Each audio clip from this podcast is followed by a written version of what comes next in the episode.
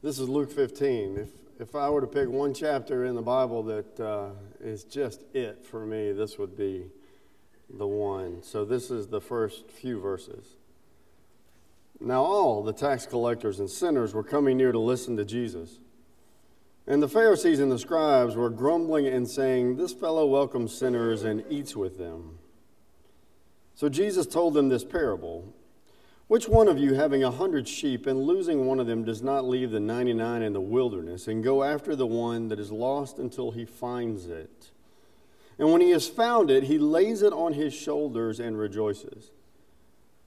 And when he comes home, he calls together his friends and neighbors, saying to them, Rejoice with me, for I have found my sheep that was lost.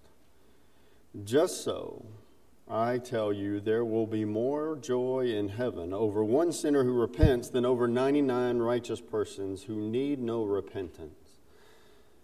Or what woman, having 10 silver coins, if she loses one of them, does not light a lamp, sweep the house, and search carefully until she finds it? And when she has found it, she calls together her friends and neighbors, saying, Rejoice with me, for I have found the coin that I had lost. Just so, I tell you, there is more joy in the presence of the angels over God over one sinner who repents. Now, I'm a Southerner. I was born in Alabama, grew up in South Carolina, and I have given some thought to the way that we speak as Southerners.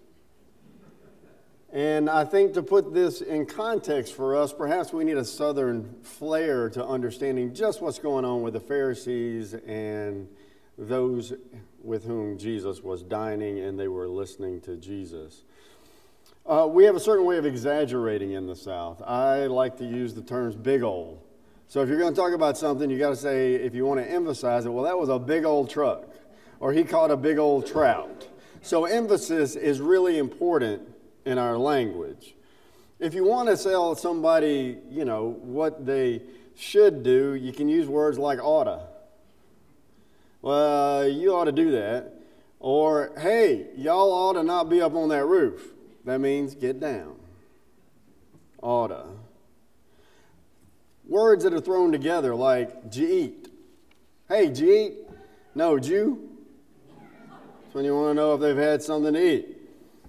And you can't just say that something's good. You have to really put an art and flair to it. And this is one of my favorites is, wow, that cake is good, or that cherry pie is so good that if I were to slap some on my forehead, my tongue would beat my brains out trying to get to it. That's a little southern flair. But we southerners have a way of being judgmental and perhaps no better than the Pharisees. We just do it with a little more style. So to insult somebody, you have to be creative. Like, that boy, his elevator doesn't go all the way to the top. Or, that girl, her cheese done slid off her cracker. He's long on drywall and short on studs. That telephone's ringing, but there's nobody home. She's living in a 100 watt world with a 40 watt bulb, that kind of thing. and of course, you can be as pharisaical and judgmental as you want as long as you put this little phrase at the end. Bless her heart. He's as dumb as dirt. Bless his heart. She doesn't have the sense God gave a mule. Bless her heart. That boy's so ugly, he fell off the ugly tree and hit every branch on the way down. Bless his heart. If brains were money, he'd be about 75 cents short of buying a Coke. But bless his heart. Judgmental. That's what the Pharisees were. And for their mindset, you needed bad to be good. Pharisee means the separate ones. They had separated themselves out from others to show that they were better than. Now, they weren't perfect, but they were a lot closer. And that's how they thought about it. And in Jesus' day, you were defined by your race. Every race thought they were better than others. In Jesus' day, people were condemned by illness or weakness. If you weren't able, If you weren't as strong or as fit or you had sickness, you were condemned as unclean. In Jesus' day, people were condemned for their poverty. Wealth was a blessing from God, and poverty was a curse. So the poor were considered cursed by God, thus justifying the indulgences of the rich. Glad we don't have that problem. In Jesus' day, people were condemned for their beliefs. For examples, Pharisees believed in the immortality of the soul, God's working in all things, and in strict observance of the law, and they condemned others who didn't hold the same beliefs. And in Jesus' day, people were condemned for their actions. To commit sin made you a sinner. It's like being in school. I learned to spell phonetically, and I couldn't understand why phone could be spelled with a P and an H. So I was a bad speller. Ways we try and show superiority is just through those things race, health, wealth, what we think. We think better than you, we're smarter than you, and what we do. And it's becoming so divisive in our country that just to be on one side, you have to, to hate the other. And that's where the Pharisees were. And so Jesus had the power and the ability to not label people. He didn't put labels on people, and so he had the freedom to move. And what we think psychology is often about is about putting labels on people, but really it's about how we move. Jesus could move toward a group and saw children of God. And in this passage, you notice Jesus has moved, or the, the sinners have moved toward Jesus, Jesus moved toward them, but he also moves toward the Pharisees. Notice here that the Pharisees don't talk to Jesus, they talk, talk about Jesus. So check your own patterns in your own language. If you find yourself not talking to people, but talking about them, if in your head you think about people, but don't really bridge the gap, you don't cross the distance, then you may want to check it out because that's making you more like the separate ones and less like Jesus. So Jesus moves. He moves and he crosses the distance. And then, even those who don't talk to him but talk about them, he moves and opens the door by telling them a parable. He tells them the story the story of the lost sheep. And if you think about it, there's 99 sheep and there's one. Now, a couple of things. One is you can see why they're going to kill him because Jesus says, Which one of you having a hundred sheep? Well, these Pharisees are rich enough, they don't have sheep. They might have somebody to keep their sheep, but they don't do that. It's also not a very good business practice to leave your 99 and go look for one. So the things he asked, which one of you? Well, none of you. Which, which good shepherd wouldn't? Well, none of them. But God would. Because God moves. This is about location and movement, not about character and what's wrong with them. The difference between the one sheep and the other sheep is where the sheep is, not who the sheep is. The difference between the one coin and the other nine is the, uh, the coin has the exact same value, looks exactly like the others, it's just lost. And if you think about how the Bible describes people, it's all about where people are, not about what they are. There's a woman who's at a well in the middle of the day. That's where she is. Zacchaeus is up a tree. That's where he is. The lepers are on the outside of town. That's where they are. And Jesus goes to them. So, location and lostness and distance is the problem. So, Jesus is one who moves toward us. And I want to give you an, a story, a little bit longer story, of just that kind of movement by a teacher whose student moved toward her, and then she had a transformation.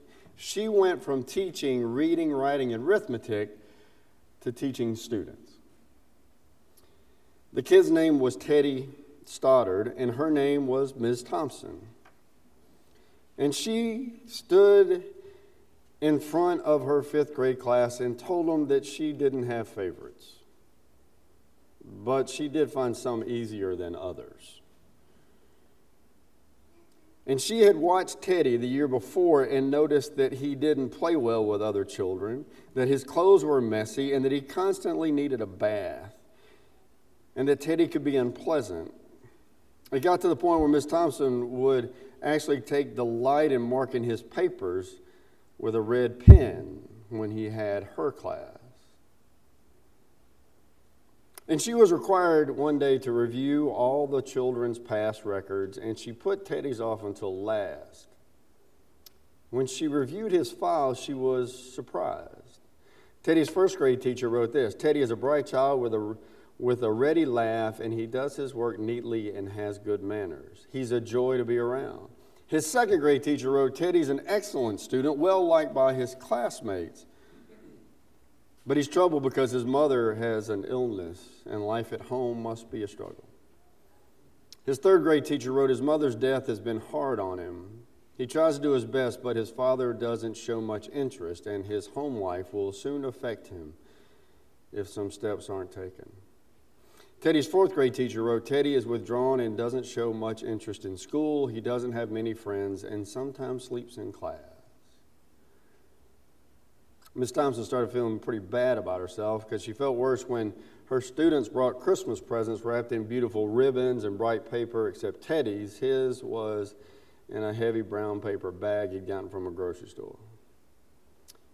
Miss Thompson took pains to open in the middle of other presents. Some of the children started to laugh when she found a rhinestone bracelet with some of the stones missing and a bottle that was one quarter full of perfume. She stifled the children's laughter when she exclaimed how pretty the bracelet was, putting it on, and she put some of the perfume on her wrist. And Teddy stayed after school that day just long enough to say to Miss Thompson, Today you smell just like my mom used to. And after the children left, she cried for about an hour. And on that day, she had a transformation a little road to Damascus experience when she stopped teaching reading, writing, arithmetic, and instead she began to teach children. And she paid particular attention to Teddy. As she worked with him, his mind seemed to come alive. And the more she encouraged him, the faster he responded. By the end of the year, Teddy had become one of the smartest children in the class. And some called him her pet. A year later, she found a note under her door from Teddy telling her that she was still the best teacher he ever had in his whole life. Six years went by before she got another note. He then wrote that he had finished high school, third in his class, and she was still the best teacher he ever had in his whole life. Four years after that, she got another letter saying that while things had been tough at times, he stayed in school, had stuck with it, and soon would graduate from college with honors. He assured Miss Thompson that she was still the best and favorite teacher he ever had in his whole life. Four more years passed, and another letter came, and this time he explained that after he got his bachelor's degree, he decided to go a little farther. But she was still the best and favorite teacher he'd ever had, and, and the letter was signed Theodore F. Stoddard, M.D. The story doesn't end there because there was another letter that spring. Teddy had met a girl and he was going to get married, and he explained that his father had died a couple years ago, and he was wondering if Miss Thompson might agree to sit in the place at the wedding that was usually reserved for the mother of the groom. Of course, she did, and she wore the bracelet, the one with the rhinestones missing, and she made sure she was wearing the perfume that Teddy had remembered his mother wearing they hugged each other, and Dr. Stoddard whispered in Miss Thompson's ear, Thank you, Miss Thompson, for believing in me. Thank you for making me feel important and showing me that I could make a difference. Miss Thompson, with tears in her eyes, whispered back, She said, Teddy, you have it all wrong. You're the one who taught me that I could make a difference. I didn't know how to teach until I met you. One of the mission statements of this church is to reach the lost. And to use this story to just illustrate, they were both lost. She as a teacher, and him as a child and as a student. And if that's our goal, it's not a story to encourage our te- I mean, it is a story to encourage teachers, but it's not to put all the pressure on them because they have a whole class. But you can cross the distance. You can cross the distance and find that kid that's left out. You can cross the distance and find that child who just needs an adult so they can see themselves through somebody's eyes without all the anxiety of their future, without all the burden of their past. And we have facilitated one another by putting in our presence a preschool, some 80 scouts, uh, elementary school of 500 children with the doors wide open, and another one in Haiti with 400 students. You just got to cross the distance. And maybe it's not any of those children. Maybe it's a child of God who's in their 70s or 80s or 90s.